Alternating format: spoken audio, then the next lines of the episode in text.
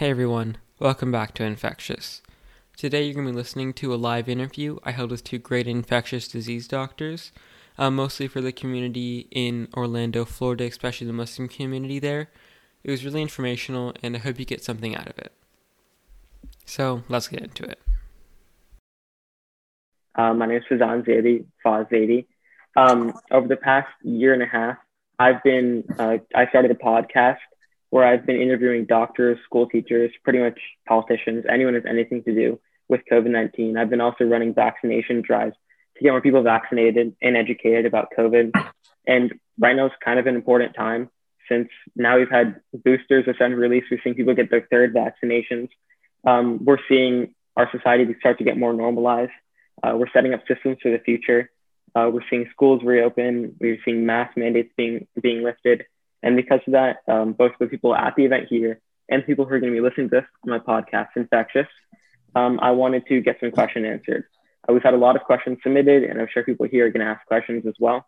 Um, so I want to introduce our two infectious disease doctors, uh, Dr. Samuel Boss, infectious disease doctor from Rockledge, Florida, who's been on the front lines of this pandemic since its beginning, and Dr. Patricia Quota, infectious disease doctor for Orlando Health and the site director for infectious disease at Orlando Regional Medical Center, who's played a really important role in Orlando's COVID response.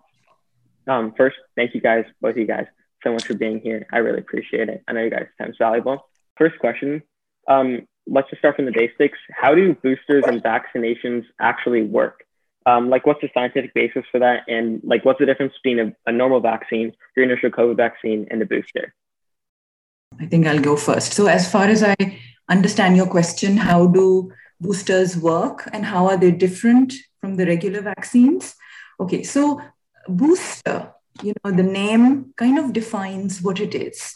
The purpose of the booster is to boost your immunity. To put it in simple terms, it is no different from the first and the second shot of the vaccines that you took. It's exactly the same vaccine. The mechanism of action is exactly the same, but because there has been some concern that the antibodies wane over time and your immune response starts to become less, the CDC has uh, implemented this recommendation, especially for the vulnerable, to boost their immune system. And so the mechanism is the same. You will get the vaccine and it will help you produce more antibodies and kickstart your immune system against COVID 19. that's a really great explanation. Um, and so, like, what effect does that actually have, like, when you give someone a vaccine, right? Because people are worried about side effects. How does that affect, like, pre-existing conditions when you're adding like, these, giving people these antibodies? Uh, Dr. Quota, sure. Yeah, I can I can build so that that was an excellent explanation. I, I, see boosters as a friendly reminders for the immune system of this is how the bug looks. Um, so so the body is able to make even more of a response and and get ready for an attack. In the case of an attack, um, it, it is true. It is no different than the initial vaccine, but some patients can have more side effects because they already have memory of having seen this this this piece in their body. So the side effects of the patients are really very variable. So some people they, they, they really don't don't even feel it. Um, the most common thing is always you know like the discomfort on the arm, and and we used to have that with the with the flu shot before. Uh, but it, it, it can vary. Some people that make more antibodies and have a, a bigger response, they get more side effects. Some patients get fever. Some patients have a headache. Some some people don't feel very comfortable for a couple of days, but they have been sur- surprisingly uncommon and fairly benign compared to, to other vaccines. Yeah, and in terms of like some people can worry about like long-term pre-existing side effects. Have any been found? I think that I have had a couple of patients that complain of, of discomfort on the arm and sometimes on the on the armpit for a while. The the lymph nodes that are are, are part of the body that get the first um, the first signal from the vaccine, they can get swollen and kind of agitated. They don't like to, to have to deal with things that are not ours. And they can have the swollen lymph nodes for a while. It, it's more of a news, it's uncomfortable for, for some. Um, there are some vaccines that have had a more severe side effects is is is very uncommon. But in some uh, patients that have had uh, the johnson and johnson vaccine um, in young specifically young young uh, gentlemen there have been cases of all clots. But this is not not even with the boosters. This is with the regular series the, the initial vaccine. Um, overall they're very well tolerated and and I I think that I have way more complaints of patients with long COVID or very prolonged COVID. It took them a long time to recover, rather than with complaints of of sequela from the vaccine itself. Um, and Dr. Abbas, anything to add to that?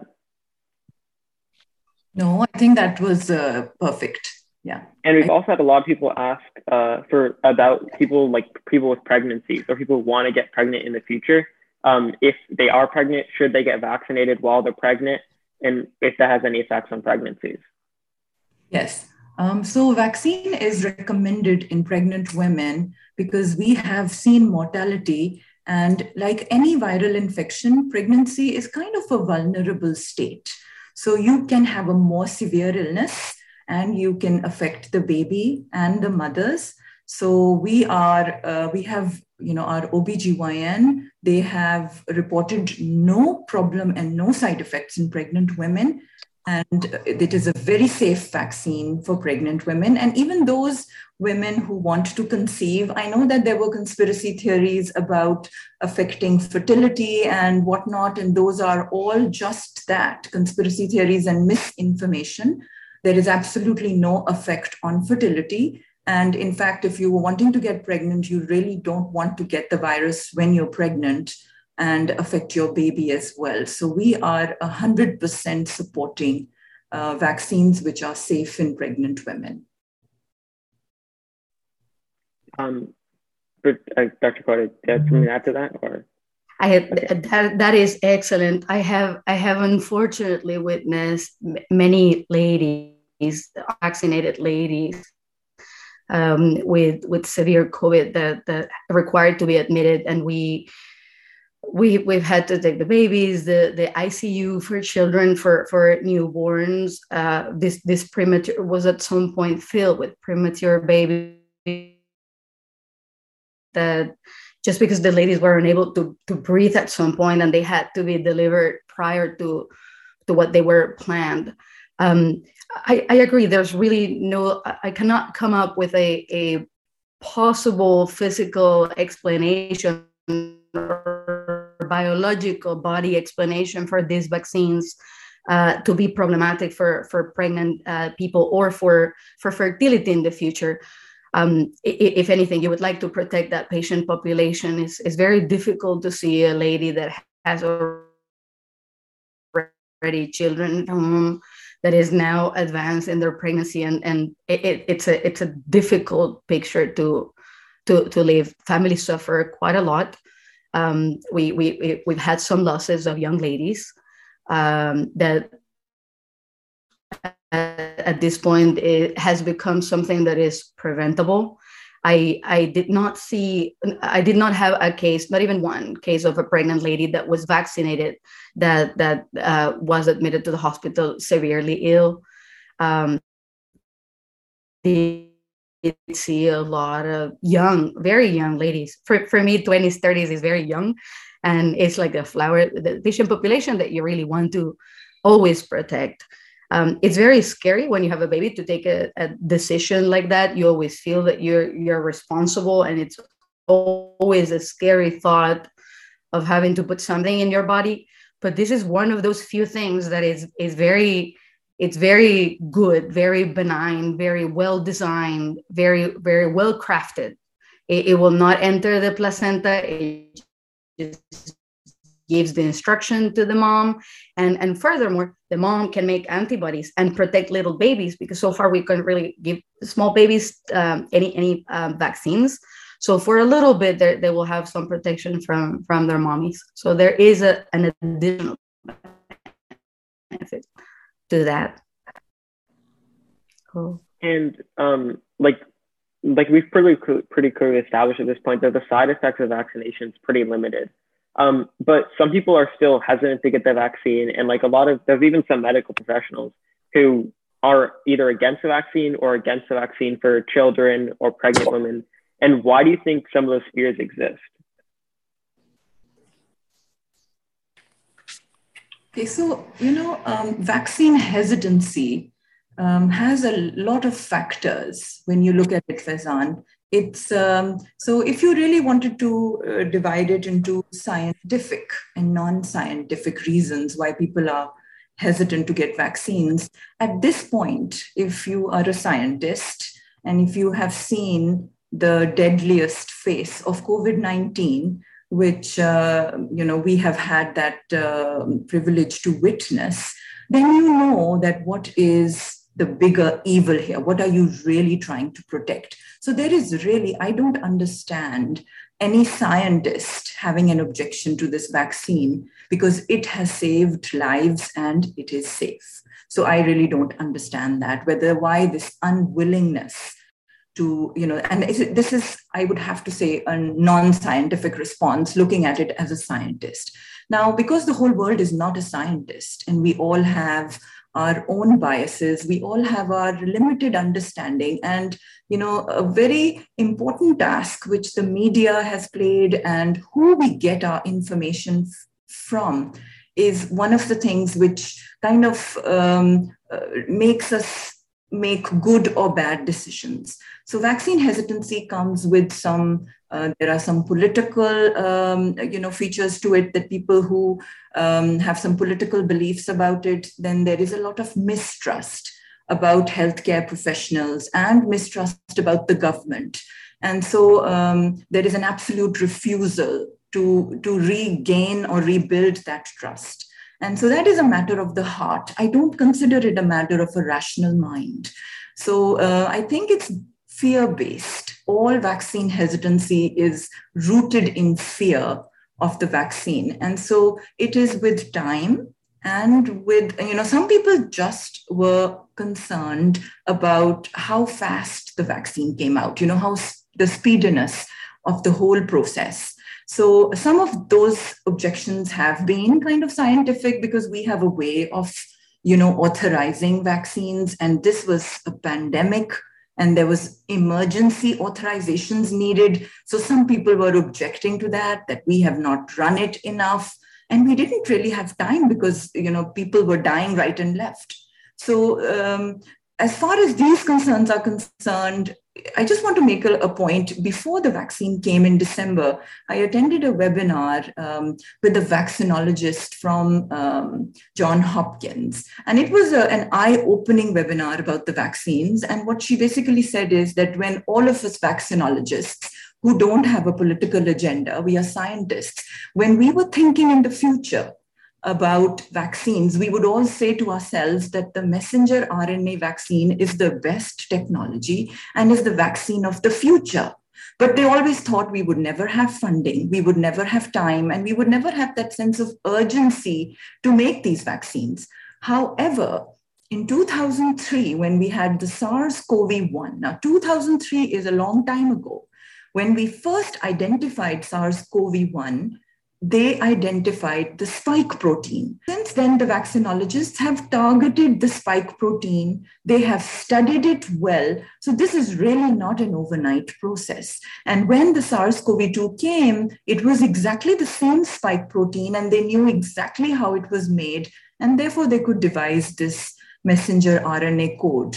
And, you know, they call it the vaccine miracle of 2020, which is something so scientifically mind blowing that it breaks our heart when people who truly are scientists, who've created it with so much um, care and conviction and knowledge and a history of a detailed, and people treat it as if it is uh, something which is completely uh, unread um, or studied or So, so I, I, just need to say that this is one thing which comes uh, against uh, those who are hesitant, that they think that the whole thing was speeded up.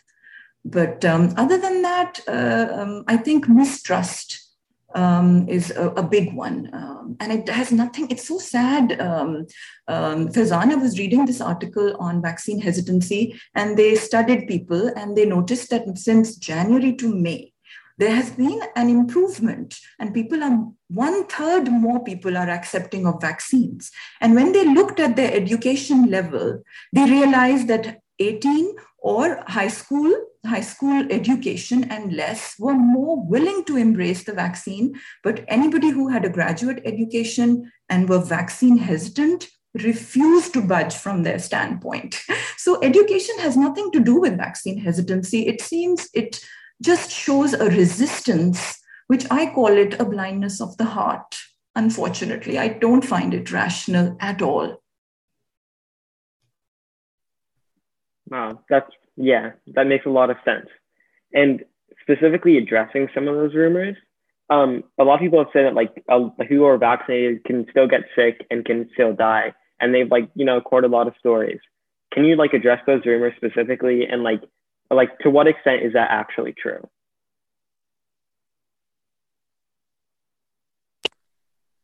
so when when these vaccines came to to to be to be true for a respiratory infection they were surprisingly excellent. I think that we in the in the medical community we were used to seeing the the flu shot as a not, not, not as an excellent vaccine you know it could hit and miss but when when the new mRNA vaccines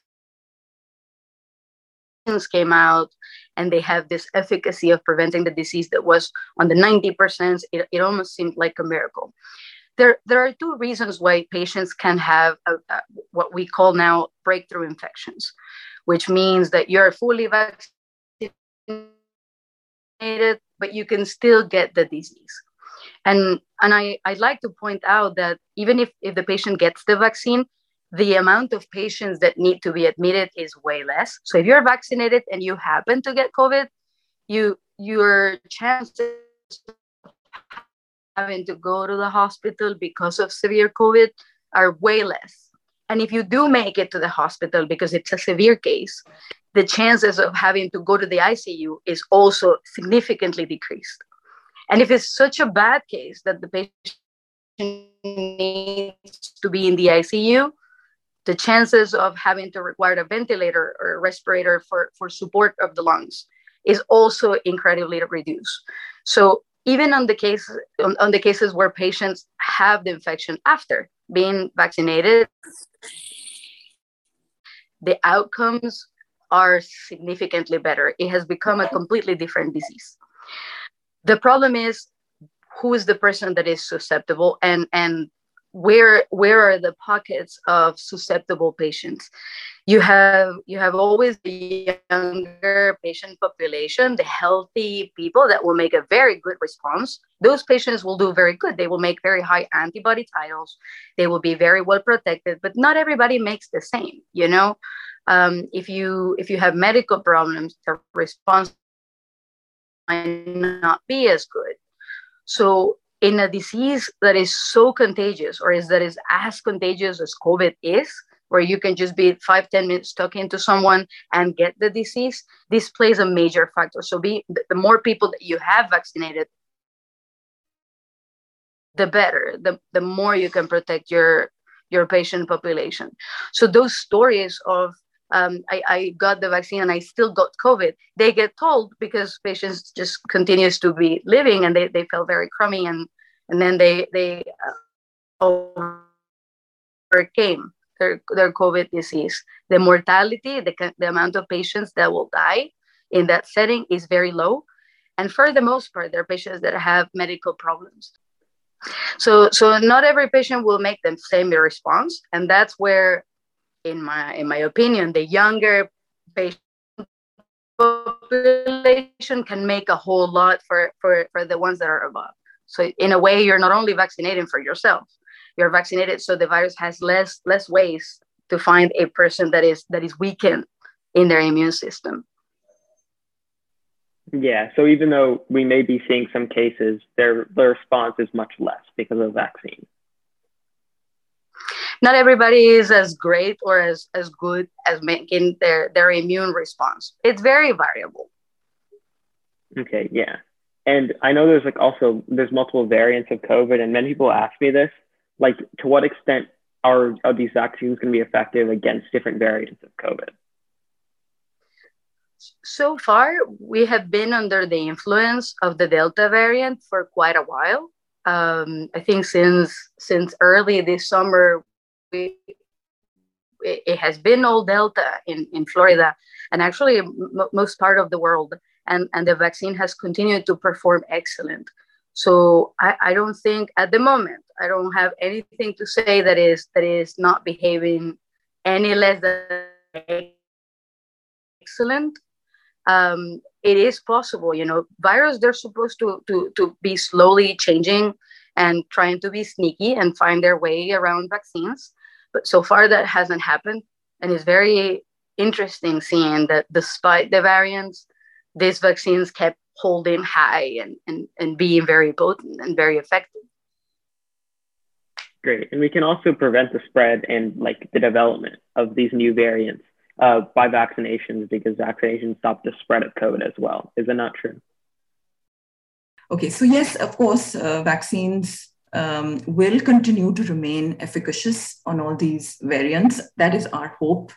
And I don't think that um, even with the Delta variant, um, it was a much more contagious virus. But um, we never, we did not see. We only, I mean, literally ninety-seven percent of the patients were unvaccinated. I'm sorry. What was your question, Fazan? Uh, tell me again.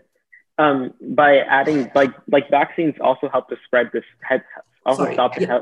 the spread. Sorry. I lost. Yes. Yeah. So this is a very, very important point that it is in the RNA virus to mutate and it evolves. So as long as there are people who are unvaccinated, the spread will continue and variants will come. So if you want no more variants to come, please get vaccinated because that definitely limits the spread of the virus and it definitely lowers the emergence of new variants. Uh, thank you so much. And now that we've like talked a lot about like the boosters themselves, um, like talking about like how people actually are getting boosters, um, one of the main questions that came from a lot of people was um, when they get their boosters, should they get it from the same company, a different company? Um, and can they get it from different companies because of different availabilities in the areas that they live in?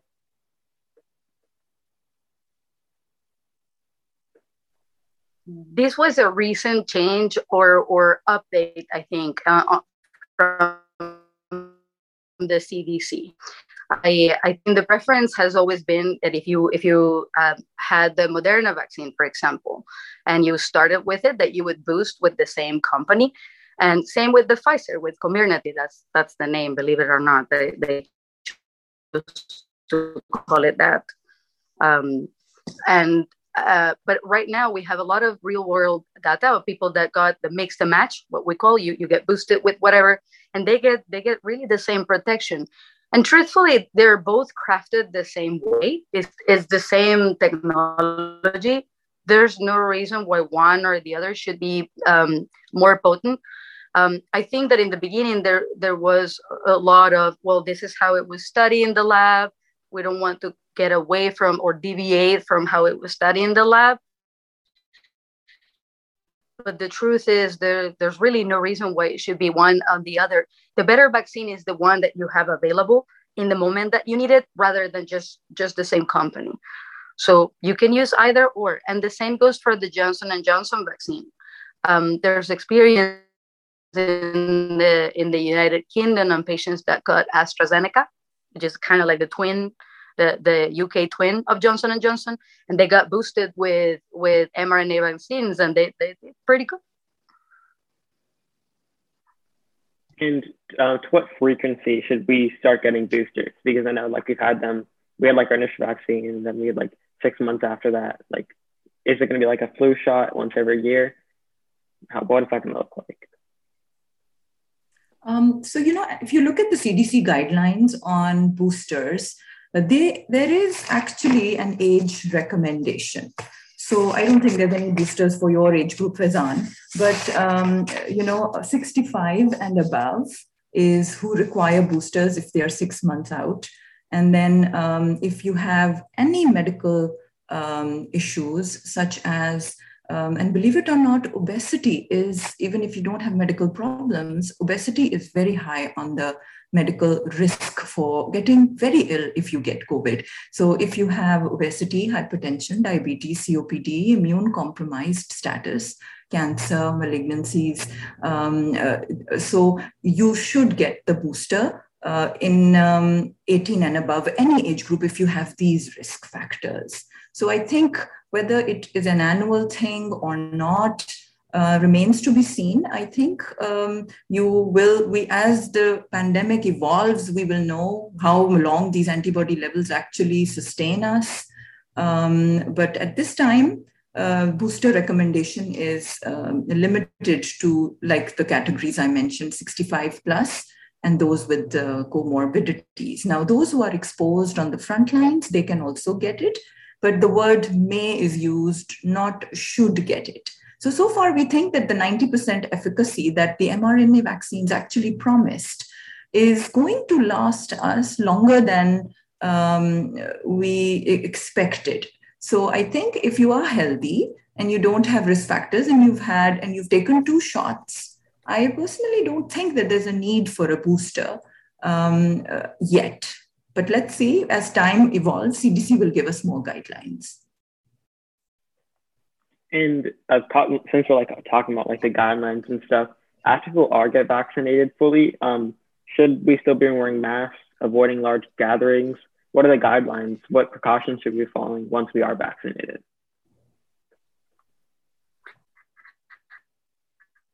That's that's one of the hardest questions to answer because it really depends on how active is COVID in that particular area. When when there's very little activity, like right now, Florida is in a very good spot. Um, probably the the large gardens around the outside of the buildings or um, or with uh, in small groups are perfectly fine. There there's still a recommendation of use it in in means of transportation, airplanes, buses, because it's a lot of people confined into a small place. Um, but it really depends on how active things are, are being.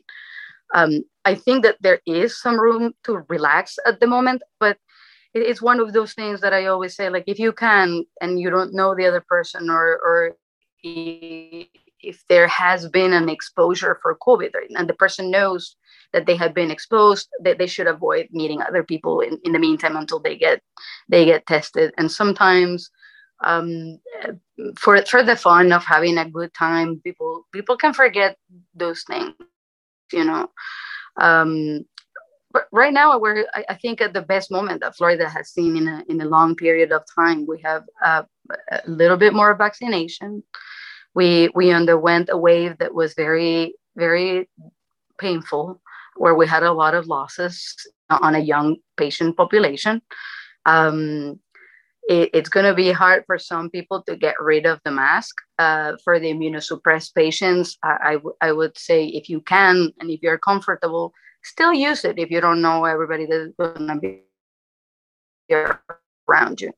But but this is the closest that we have been to to go back to close to normal in a long time, in two years, almost two years.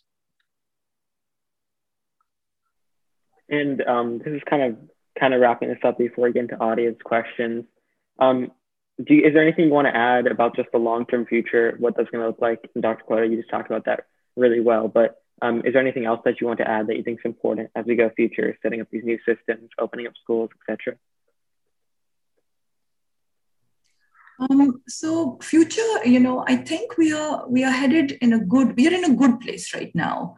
We are um, there's no new current variants going on, and I think uh, the vaccine hesitancy will take a little time, but I hope that we get to herd immunity. So um, I think as frontline healthcare workers, we had a lot of peace of mind when the vaccine came. So I think that peace of mind is now, uh, you know, in the public as well. If you're vaccinated, you can begin to travel, you can begin to do things, and you can still use your best judgment. In, you know, if you're going to a high community transmission, then you you use your public health prevention tools you don't give up on those you know so if you if we can stay conscious after having been through the pandemic if we behave like we, it has taught us anything then use your best judgment when you're traveling you're going to indoor public gatherings use your best judgment. I mean uh, i think we can't repeat the preventative tools.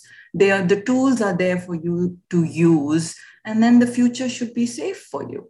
At the end of the day the only person you can protect is you and your family. You know that is who you want to protect you can't take responsibility of the entire world but you don't want to bring it home and you don't want to infect unvaccinated friends and families so i think if we are conscious of that and stay humble and pray to god to keep us safe i think we are in a good place i, I have a feeling that the worst is behind us i really do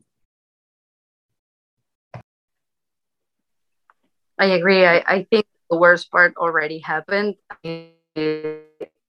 Honestly think that these vaccines have been almost like a superpower. Like, would you like a superpower? Here you go, it's in this tube. Um, it is heartbreaking to see that there is so much vaccine hesitancy. I never imagined that a, a, a place that I that I practice, like the U.S., that is for me uh, one of the, the most educated, or what it should be, one of the most educated in the world, would have such difficulty with with something that uh, for, for the foreigners like like me um, consider so natural. For for us vaccines are very natural. They, they happened when we were kids. Most of the times we didn't know that we were being vaccinated. Mom just took us to the doctor. Very easy very done. So i, I even though i think that the worst part is is is gone from now on, having this wonderful tool, seeing a patient being very sick from COVID is just heartbreaking because it means a family that is going to have a loss. It means someone that might be sustaining someone else. It means a mom, is a brother, is a is a is a father, is a cousin, is someone that is important for someone else. And seeing that is some that is something that can be prevented and, and minimized is is is difficult for for doctors so if we have any hope of making life as similar as it was before is is through trying to get as many people vaccinated as possible uh, thank you guys so much um, and that was all like the questions i got uh, people submitted to me but does anyone in the audience have questions that they want to ask either of our two specialists here Yes, I'm, I'm Dr. Zaidi. I want to ask a few questions. Should I give you all the questions? Um, you can just ask them uh, one at a time, and the doctors will take it as they. Yes. As First of all, it's usually said that if you get two doses of, of the vaccine, you, there's less, less chance of hospitalization and less chance of death. But there have been reports, at, especially in Pakistan, where one of our relatives had two doses but he still was admitted to the hospital. Unfortunately, he had he expired. So, how common is that? And the second is that this source of infection, where it started, has it been pinpointed yet? And if it has been pinpointed, what are the recommendations so that it, such a thing should not happen uh, all over again? So uh, and the third question is about the oral medications that has been approved in UK. Uh, has it, has it been started to be used, and is it efficacious? Thank you. Thank you. Do, do I'll, I'll take that. Immunity. I'll take that because it refers to Pakistan. So, you know, I've been getting a lot of phone calls from a lot of family members from Pakistan about COVID. And you need to know that the messenger RNA vaccine uh, is not the one that they are getting over there. So they had the Sinovac, and I think the Sputnik vaccine, so the Russian vaccine and the Chinese vaccines, and their efficacy was much lower.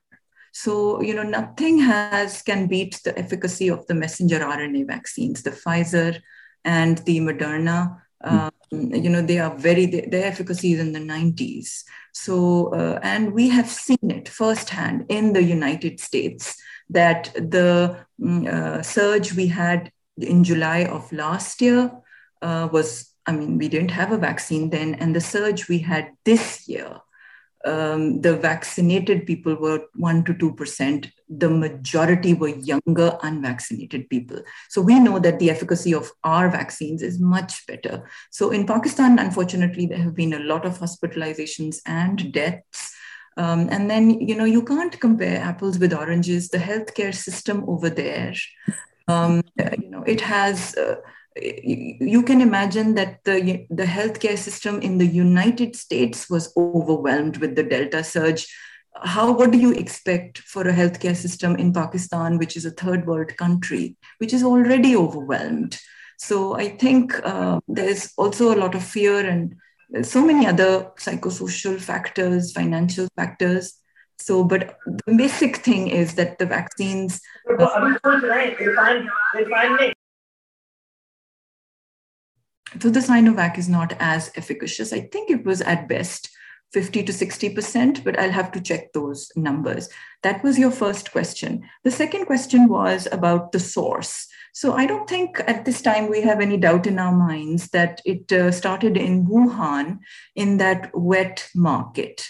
And if you don't know what a wet market is, it is where they, they, they serve meat and um, so basically, they have uh, a lot of exotic animals as well, which are wild animals. And uh, you need to understand that the coronavirus is very specific for being, um, you know, very common in animal. It's actually usually transmitted from animals to humans. So it was the perfect setting that this started in Wuhan in a wet market I think by the time uh, the Chinese government told WHO that there was a problem, they had already closed the wet market. So um, um, at this time, we, we know that this started in a wet market. And if you go back and look at the history of the previous SARS-CoV uh, infections, they have started every time in a wet market, at least the two times that I know. Um, now, the third question that you had was about the oral medication. I was just reading about that. I don't think it's approved in the United States that I know of as yet. I think it's a five day course in the UK that they have started, and it looks promising. But like everything else, we can't get ahead of ourselves um, until we try the medication here and we have more information when we use it, then we can know uh, how effective it is. But supposedly, we've heard good things about it. Um, it uh, it looks like I was reading up the mechanism um, that it is an RNA polymerase. I mean, that's going to be scientific lingo. I'm going to cut that off. But basically, it prevents the virus from replicating. It prevents it from reproducing. Um, so, uh, you know, the main problem that I have with that medication is like, you know, if you have flu, if you don't take Tamiflu within the first few days, it's not going to do anything. So this is my main concern would be availability and then people realizing that they are sick and then getting tested and then coming to get the pill and then saying, oh, the pill doesn't work. So I think the timing of the pill is very important. So we'll see what the practical limitations or uh, benefits truly are for this oral medication. But at this time, we have felt so helpless in the intensive care unit that anything which comes up is welcome to save people from coming to the ICU, which, which is really very heartbreaking place. Um, I think those were the three questions. Thank you so much. Yeah, that's really good. That's really good for clarifying that, um, especially about um, vaccines and how that compares to different countries. Um, does anyone else have any questions? Can I ask two questions? Of course. My name is My first question is immunity after infection is long lasting or immunity after vaccination? And the second question is What are the long term complications of COVID? I think I can take that. Um, so so far, um, the the studies that have been that have been available has shown that uh, actually uh, actually vaccination gets a, a very very impressive response. And when you compare the the response that patients get through the natural immunity just getting the infection it doesn't seem to be long lasting uh, um, that's the reason what we recommend even if you had covid please get vaccinated. It, it's going to boost your your immune response and protect you even more in the future. Um, I don't want to get too technical as far as studies, but but it just seems to be qu- quite a difference and the amount of, of patients that got infections after vaccines and the patients that got reinfections after getting covid is, is quite different. So the vaccine continues to surprise um, there is more to, to be told uh, about this in the future. I, I, am sure that we will we will know more. Um, but so far, it seems to be better the vaccine than than, than the natural uh, obtained uh, immunity. And uh, the other question was, it was a vaccine. And can, can you remind me the second question? What are the long term complications of COVID? So far i have it is very it's a small time to know the the longer consequences of coronavirus uh, disease. I can tell you what uh, what we're now calling the long haulers. These are patients that are taking a long time to recover, and I am seeing a lot of uh, people that were very active. They were they were uh, very useful members of society, and they were critically ill in the hospital um, some of them requiring intubation, some of them not really. And even now, I am seeing patients of the initial wave, July last year, um, in the office with with extreme fatigue, uh, sometimes shortness of breath, and we know that there is some lung damage that happens on, on it. Um, I know that the pulmonary, the, the lung doctors, our colleagues, they, they are seeing that in their clinics um, and it's still short. Uh, we, we, don't like longer terms. Who, who knows where this this hit in the body can can take. I also had had a couple of patients that it, it wasn't only the COVID, is the treatments that we that we have to give patients when they are sick with coronavirus. Um, one of the drugs that we use uh, very liberally is is steroids to to calm down the the immune response. And that that has side effects you know it, the, the the treatment that we are using also increases the risk of infections. So then they get complicated with infections. And i i have a patient that had a problem with a bone on his hip um, going uh, going bad just because of the high amount of steroids. So it's not only the disease it, it's also the treatments that we use. Uh, but chronic fatigue and respiratory problems uh, are amongst the, the, the, highest. There's a lot of trauma. Early on in the pandemic, um, when when the United States had to close everything and nobody could visit their their loved ones, these patients were alone in the room for a long time. Um, it was only the nurses and us, the doctors, going in. So that was a rough time for patients too. They they um, they still remember. So there's there's a, a bit of PTSD that that comes with it. Um, in our hospital in Orlando Health, we have been we had tried to to be as open as possible on family visitations, so families can be with the patients, and and that helps with outcomes because having your loved one matters, and and it's difficult. Uh, initially, it was very hard because we didn't have all the protective equipment. We had to be very uh, sparing and, and careful with the use so the healthcare workers would have enough to take care of their patients. Um, I, I am pretty sure that we will know more in the future of, of, of the things, not only because of COVID, because of, of, of the things that we have been doing. Uh, may I ask one more question? Uh, if one has received three doses of uh, COVID vaccine and is in an immunocompromised state, and one wonders whether he has developed enough antibodies, is there some way of checking the antibodies? Is it done routinely? Is it possible, or is it, or one should not worry about it? Um, so you know, immunocompromised patients uh, um, are difficult patients because they are the ones who are uh, the most uh, likely to not mount a response.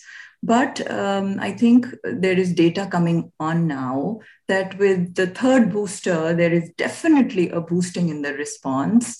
So um, I think I would favor that anybody who is immunocompromised, even if they've had three boosters, to continue to use the public health measures such as a mask and um, social distancing and avoiding going to high transmission areas because you you are definitely the vulnerable ones who we cannot uh, predict that even if you do have antibodies whether you will um, not get sick you know so uh, you know everybody um, who died in my icu had antibodies when they died so whether these antibodies truly can save you um, is the question that we truly have. But having said that, there are um, antibody tests available. Some of them are not good.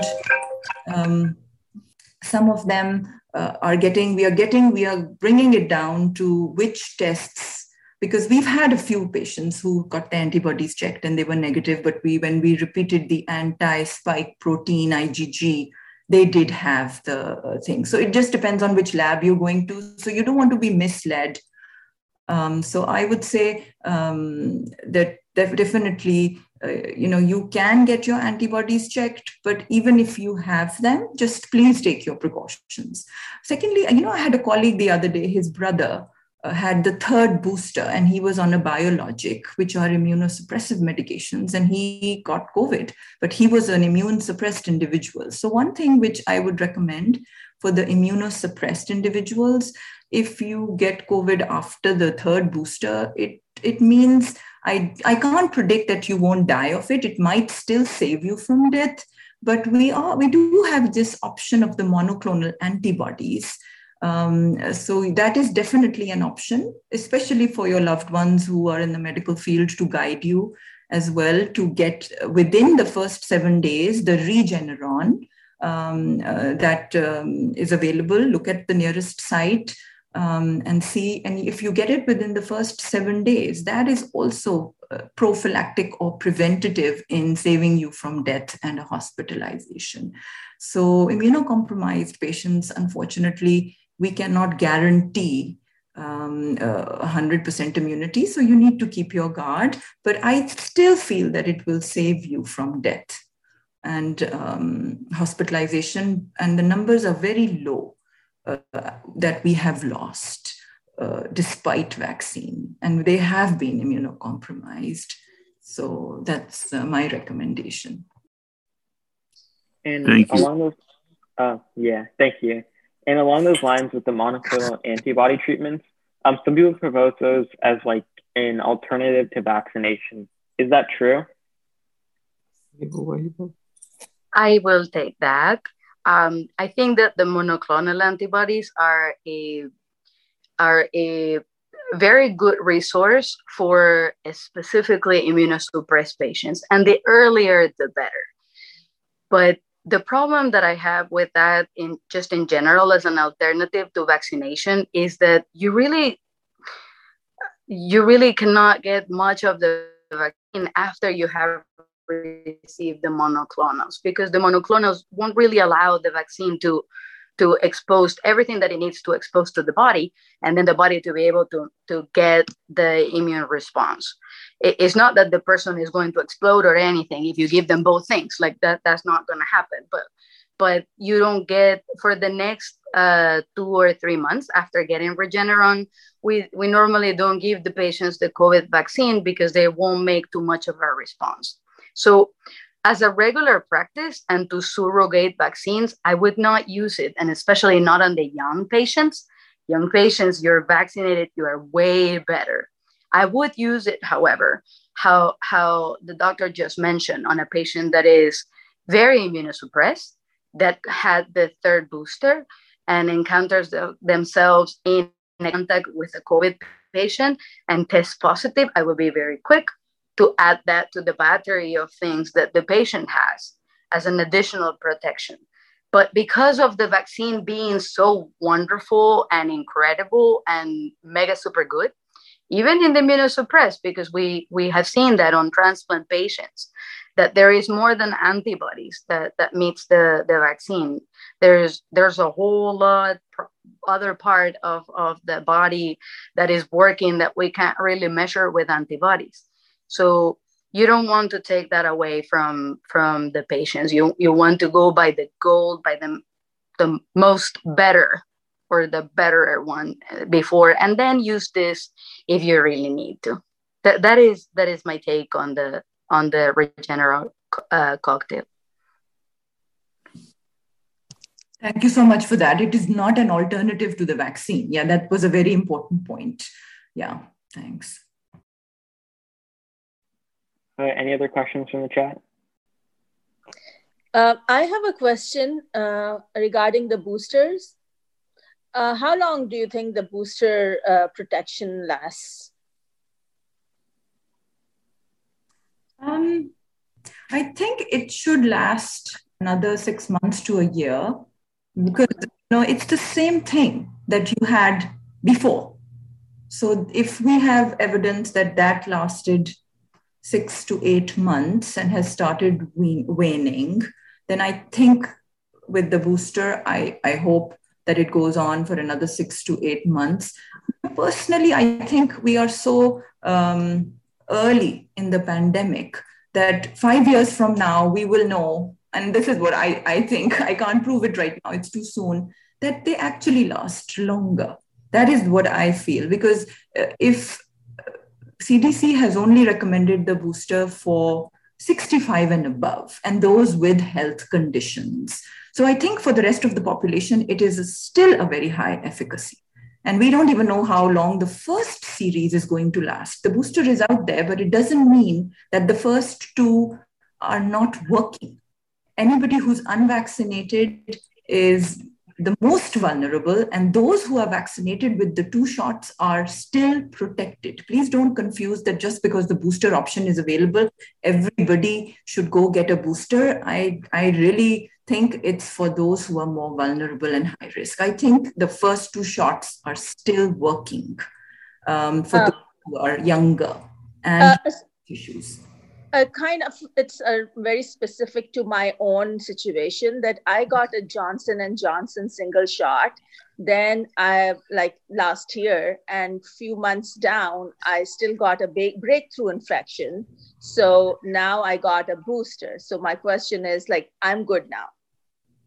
Um, so you know that is a very interesting question samira.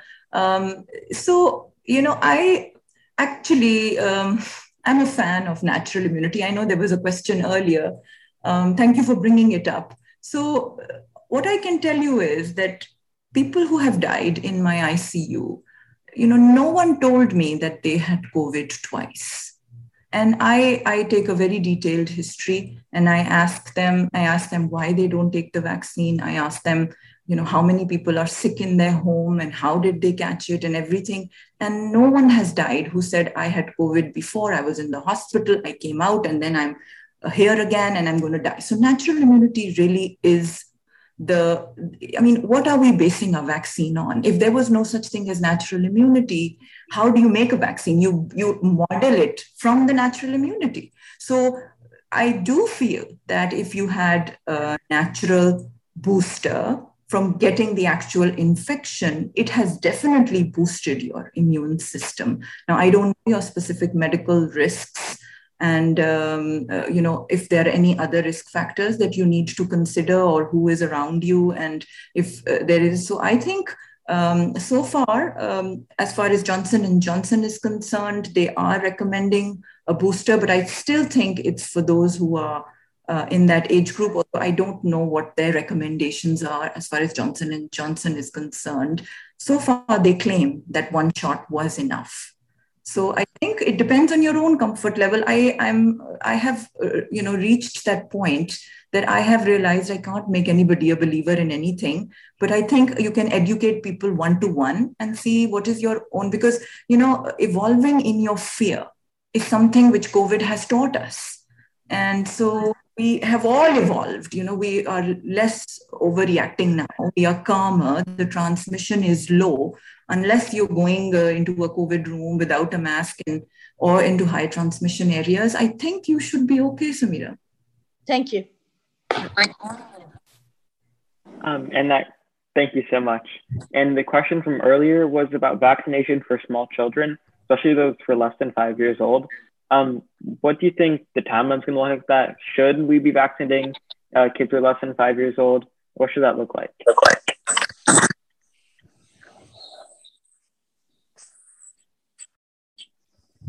I think that just uh, so this is for children less than five years old.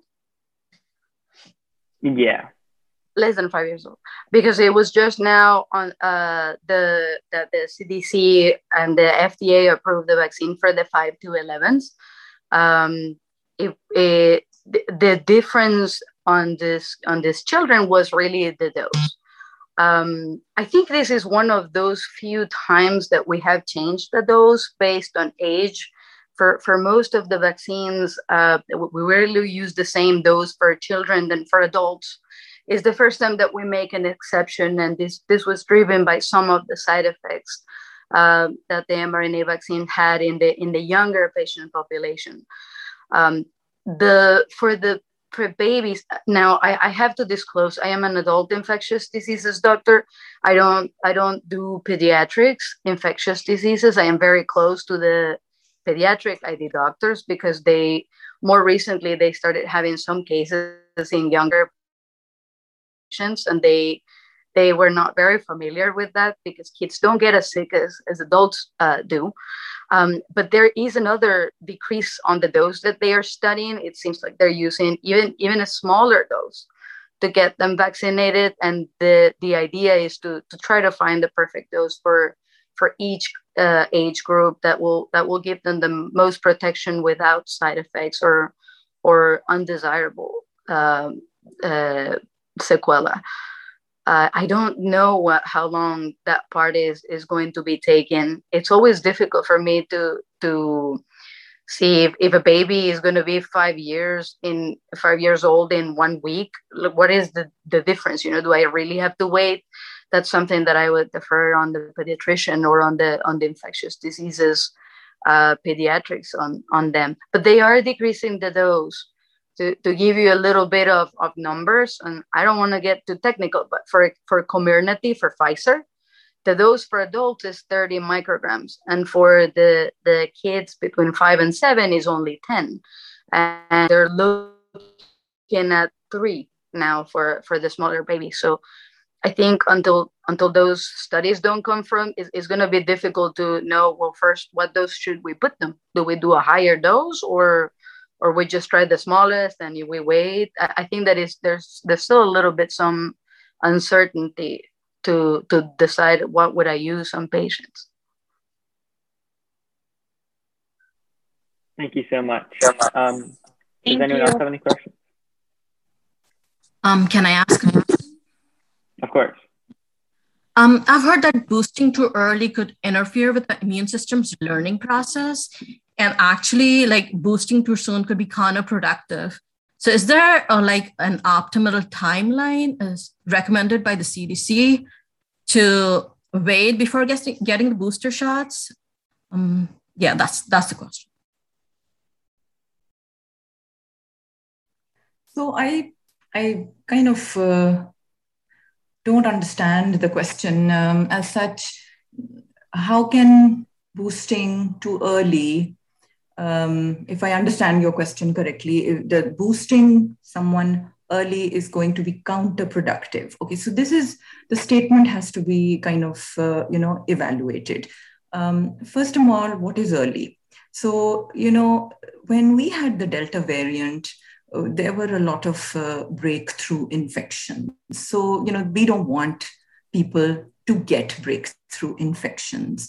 So, six months is the time period that was recommended for the Pfizer vaccine by the CDC. And so, six months is like a, you know, it's not you can't take it in five weeks or you can't take it in seven weeks. Uh, it's just a generic thing. Um, what happened is it's an interesting piece of history that I want to tell you. What happened in July is, and you can count December to July is about seven months. What happened is that Israel started having a lot of breakthrough infections, and that is when this whole, um, you know, the whole demand for booster came in. And so I can't imagine that they had vaccines in December.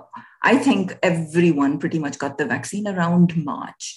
So you can imagine some of these people maybe had immune uh, issues and couldn't mount a response. So when you are recommending a booster, you're trying to make a general recommendation, which depends on person to person. Uh, so some people who don't have antibodies may be actually benefited or who are vulnerable or immunocompromised from getting the booster at, let's say, five months. So there's this counterproductive thing, it doesn't make sense. Uh, so what is the outcome that you're looking for? The, you know, the only thing the booster does is to boost your immunity. So there's nothing uh, that it's counterproductive in that uh, regard. Um, Dr. Kyoto, would you like to add? What do you think? I, I agree. I don't think it's counterproductive. I think, if anything, timing, it's always difficult to predict the waves. Um, I think Moderna mentions for immuno for immunosuppressed to at least be four weeks from the second dose. It's like the minimum period. Um, and, and, I think Pfizer makes recommendation for that to wait at least four four weeks from the second shot, not earlier than that. So if early is within that month after getting the second shot, you're still under pretty much the influence of, of the second shot. I, I don't know that counterproductive would be the the word that I would use, but useful maybe. I don't know that it would be that useful at that at that point. But um, and they do mention that the, that the booster should be around the six months mark. But if we were about to if we didn't have the wave that we had and we are on the like hindsight is 2020 at this point a booster prior to the wave would have been better even if it's on the five months month mark. I don't know if this makes sense you know time compared to where when the, the the community transmission is starting to rise rise rise rise that that would be when i i would start you know i know it's not five months but this looks like it's coming and and maybe there this this would be the moment because by the moment that you are already on the peak of the wave you're you're, you're already a little bit too too late. So uh, there's a little bit of like playing with the community transmission that goes into into that but i agree i don't think it's counterproductive um, maybe on that four weeks, I don't know. There's an additional benefit of using it.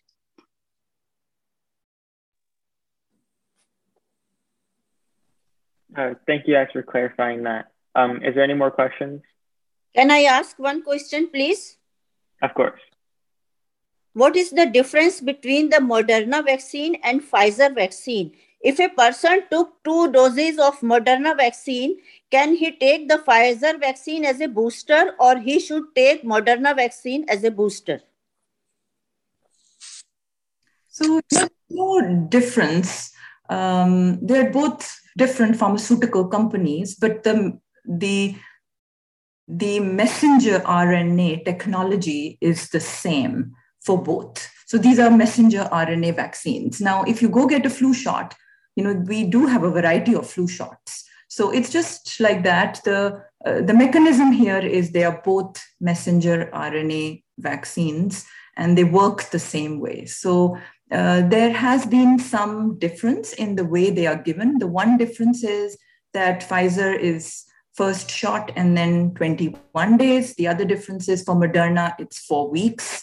And then for the booster, it is six months for the Pfizer, and I think Moderna said eight months. Now, I think uh, we had mentioned before in the talk that you can mix and match. If you've had Moderna, you can take the Pfizer booster. If you had Pfizer, you can take the Moderna booster.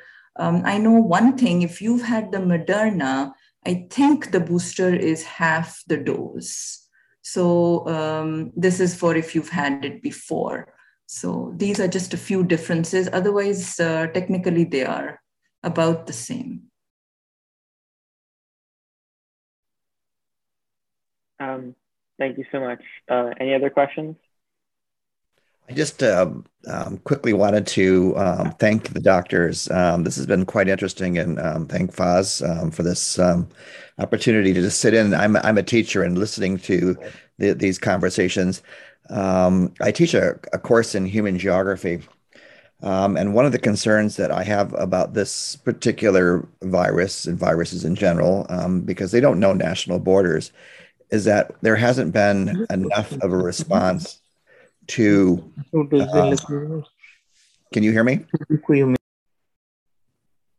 Yeah. Um, to um, uh, mount a significant global response, um, um, with the wealthier countries making a even bigger um, attempt to try to help um, immunize with decent vaccines because I will tell you that the Sinovac vaccine is being used in Southeast Asia.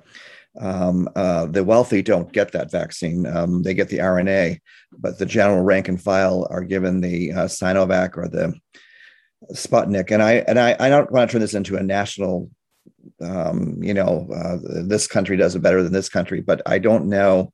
I do think there's an efficacy difference, um, even within uh, the ones that we have available in this country. Um, and the vaccines don't know borders. And, they, and as, as long as we have those, so many people that are unvaccinated, this is going to be an issue. And I know that as doctors, this is not something you can actually really address because it's a, more of a political question. Um, I am also reading about re- reverse zoonosis um, with this disease, um, and particularly in deer um, which I think um, which should be alarming um, because it suggested that this disease could stay around for a very long time. And I just would like to just have you comment. I know again, um, as medical doctors, um, you probably scratch your head at the irrationality of our species um, when it comes to some some some things that occur within our own rank and file. Um, and I, as I watch the news, I'm scratching my head all the time. But um, I am worried about the, the need to respond on an international level uh, to COVID. And are you concerned about the incidences um, of reverse zoonosis um, where this is now um, infecting animals?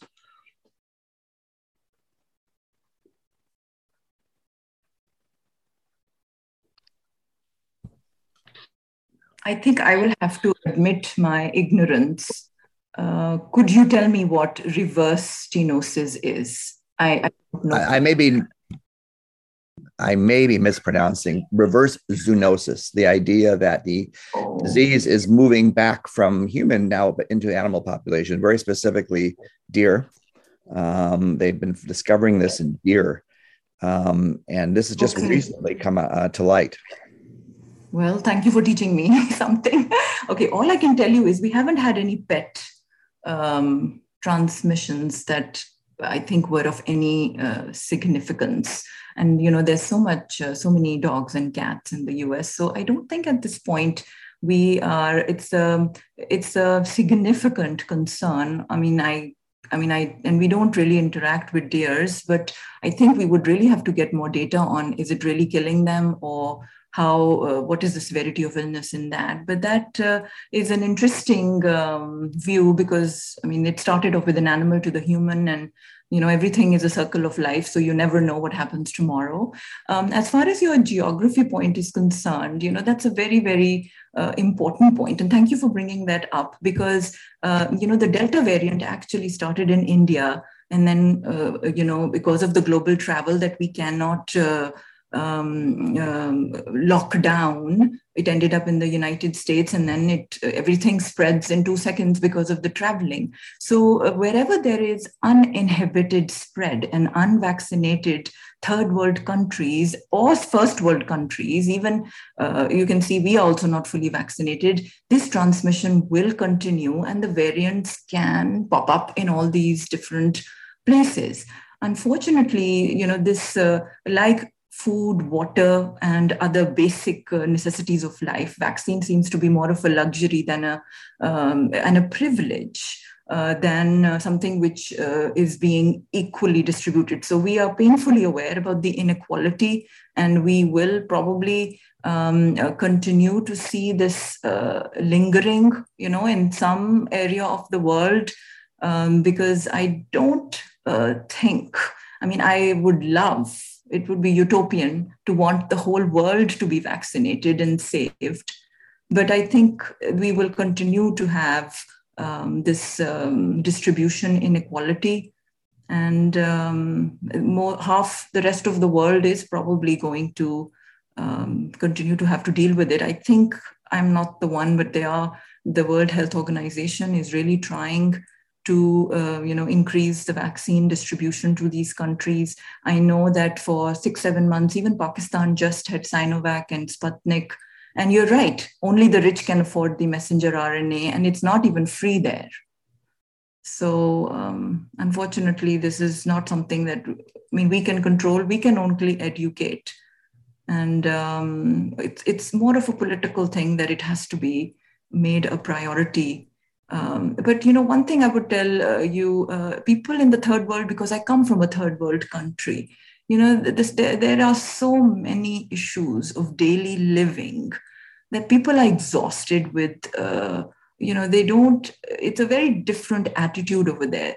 They would love to get these vaccines and uh, to protect themselves because they really can't lose even one day of their income and stay home. It is. It kills the whole family but I think um, it has to be politically and government driven to take care of their people. Thank you. Um, any other questions or? Can I ask one more question, please? Yeah, of course. Uh, how much time it will take to finish this disease from the world?